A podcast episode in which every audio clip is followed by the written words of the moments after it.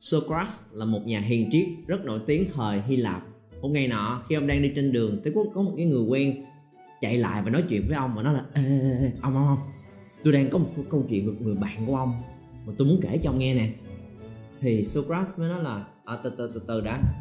À, trước khi mà ông kể cho tôi nghe thì có thể vui lòng trả lời ba câu hỏi này được không? Bộ câu hỏi đó sau này rất nổi tiếng với cái tên là the triple filter test một cái bài test một cái bộ lọc gồm có 3 câu hỏi. Và từng câu hỏi đó như sau. Câu hỏi thứ nhất thứ mà ông định kể với tôi có chắc nó là sự thật không? Ờ, cũng không chắc chắn lắm tại tôi cũng nghe người khác kể lại thôi. À vậy là thứ mà ông định kể cho tôi không chắc đó là sự thật lắm. Ok câu hỏi số 2 cái thứ mà ông định nói có phải là một điều tốt về bạn của tôi không? Ờ, cũng không hẳn có khi là ngược lại đó chứ. Có nghĩa là ông định nói với tôi một điều xấu về bạn của mình mà ông cũng không chắc là cái điều xấu đó có phải là thiệt hay không. Ok cái câu hỏi số 3 Điều mà ông định nói có hữu ích gì cho tôi không? Có giúp ích gì cho cuộc đời của tôi không? Cũng cũng không. Có nghĩa là điều ông định nói với tôi là một điều xấu về bạn của tôi. Không chắc điều xấu đó có thiệt hay không. Và nghe xong cái điều đó nó cũng chẳng giúp ích gì cho cuộc đời của tôi. Thì tại sao tôi phải nghe ông kể về điều này? Và đó là một cái bài test mà Socrates nói là trước khi tiếp nhận một thông tin nào đó, chúng ta hãy dùng ba câu hỏi này để sàng lọc xem là có nên nghe nó hay không. Và ngày hôm nay tại sao là kể cho các bạn câu chuyện này? Câu chuyện này đặc biệt quan trọng để được mình dùng, để sàng lọc những thông tin quá nhiều ngày hôm nay. Những thông tin ở trên mạng và đặc biệt là những thông tin trong khi đi làm. Có rất nhiều những cái thông tin hành lang, tin đồn, nội bộ, nói xấu nhau, chuyện này, chuyện kia. Và nếu mà mình không sàng lọc những thứ mà mình nghe, mình sẽ liên tục bị rối rắm. Thậm chí có một lần, một bạn học trò đã hỏi anh là, anh ơi, em đang hoang mang quá. Em cũng vừa mới ra trường một, hai năm nay và em định là cống hiến, tham gia nhiệt tình hết mình để phấn đấu, để có thể lên một vị trí cao hơn, để có được sự công nhận năng lực của mình. Nên là em không ngại khó, không ngại va chạm gì hết, em làm hết mình luôn. Chứ một lần nọ thì có một cái người chị khác trong công ty nói lại với em là, em em có biết cái việc, cái task này em vừa mới được nhận lúc nãy á, sếp em giao cho em không phải là giao cái task đó là muốn tốt cho em đâu. Hả? Là sao chị? Ừ em biết cái task đó từ đâu ra không? Cái task đó thật ra là từ những cái bộ phận khác đấy, hai bên có mâu thuẫn với nhau cãi qua cãi lại. Xong rồi cái việc này không ai làm hết, đẩy ra, không ai xử lý. Nên mới tới tay em đó. Nên là đừng có cái gì cũng phải phải phải phải cũng nhận làm hết mình, đúng không? Phải biết dòm ngó bên này bên kia. Và con bé đó rất hoang mang. Anh ơi, rồi sao anh ơi?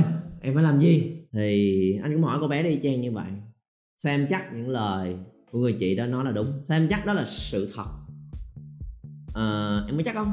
Em chắc là chị đó đã miêu tả lại đúng chính xác một trăm phần trăm. Đúng là có cái việc này hai bên mâu thuẫn với nhau. Chuyện này chuyện kia giao xuống mà đưa xuống cho em không? Và cho dù chuyện đó là sự thật đi chăng nữa thì em có biết được ý định của người chị đã nói với em để làm cái gì không? Họ nói với em để có muốn giúp ích gì có muốn tốt hơn cho sự nghiệp của con đường của em không? Hay là chị muốn nói ra để tám cho vui để thể hiện là ô oh, tôi là cũng đã lâu năm ở đây và, và biết này biết kia cho nên là sống sót và tồn tại qua nhiều năm đó nha. Khi mà mình sàng lọc bớt những cái thông tin lại mình sẽ bắt đầu bỏ qua những cái tin đồn để tập trung và tìm kiếm đúng cái sự thật.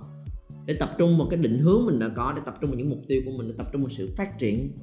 Thậm chí nếu đó là một việc rất quan trọng tập trung đi hỏi để xác nhận lại vấn đề để clarify để đảm bảo xem đó có phải là sự thật hay không còn nếu mà mình để những thông tin nó gây hoang mang nhiễu loạn cho mình chúng ta sẽ không thể nào cố gắng theo đúng mục tiêu định hướng mình đã có được.